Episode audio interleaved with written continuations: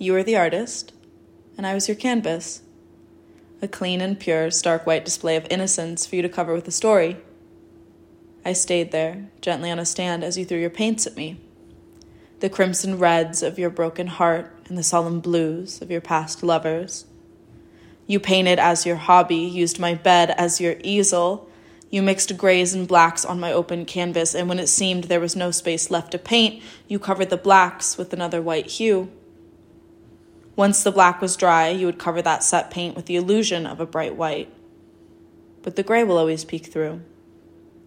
Because a canvas with paint is no longer new. It no longer has the innocence of an easel that has never been touched by a brush. Even if you wipe away the oil paints to create something new, the stains of your reds and blacks will always stay. And it was one day that you came in my home to paint that I saw crimson on your nose. I saw the soft pinks of love and the shades of your heart splattered across your shirt. I realized those hues of pink were foreign to my canvas, colors brought to you by another painter. And when you kissed me that night, the paint transferred to my nose. It painted itself across my skin. And it discolored the work of art I was because those paints were never meant for my canvas. So I tried to scrub away the bloody red hues hiding in between my fingers, but they won't budge. I looked down at the pinks, which had already quickly washed away, because a residual love you had for another was never going to stay with me.